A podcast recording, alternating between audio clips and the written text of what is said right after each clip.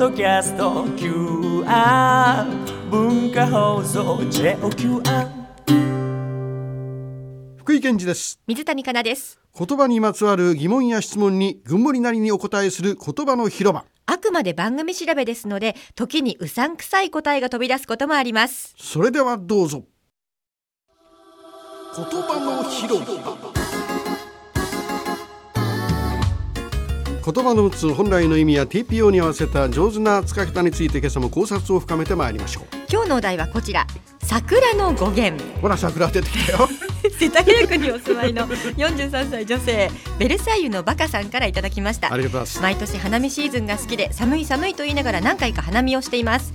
今年は友達と予定が合わず、家族も花見に何も価値を見出していないので行けないかも、いや一人で行ってしまおうか、いやいややめとけと今葛藤中です。ところで桜という花はなぜ桜というのでしょうか、教えてください。はい、えー、今年の桜は気象庁はね、さんがつにじゅういちにちに東京都心でソメイヨシノが開花したと発表しました。これ都心としてはにせんはちねん以来きゅうねんぶりに全国で最も早い開花宣言ということになります。えー、全国トップと言いましても、これあのじゃあ沖縄はどうなんだと思ったりしますが、これ沖縄は、えー、ソメイヨシノではなくていちがつちゅうじゅんから咲くヒカン桜をが咲くんですが、ソメイヨシノはですね開花しないんですね。奄美大島と沖縄はヒカン桜、えーまあ、気象庁で、えー、桜というとこのソメイヨシノなんですが、えー、他に例外は根室の千島桜、根室以外の北海道の蝦夷山桜、沖縄のヒカン桜というのもあるんですね。で、えー、標本木で、えー、ご、ろくりん開いた状態が開花と発表されます。そして はちじゅっパーセント 以上開いた状態が満開となるわけですね。はい。で、一般的に気温が低いと桜の開花から満開、あれこれさっき聞いたな、デジャブみたいな一般的に気温が低いと桜の開花から満開までの期間が長くなりまして平年より気温が低いと桜を楽しむ期間が長くなる。逆に平年より気温が高く推移する年は早く満開となり散ってしまうので、桜を楽しむ期間が短くなるとビシッと私が言おうとしたんですがどなたかに言われてしまいましたね。私もやっぱり集中して目通してんだな。うんそうじゃないでしょう、えー、さてお尋ねの桜はなぜ桜というのかですが、まあ、桜の語源たくさん説があるようですが、ひとつふたつみっつご紹介しましょう。古事記や日本書紀にこの花咲くやびめという綺麗な娘が登場しています。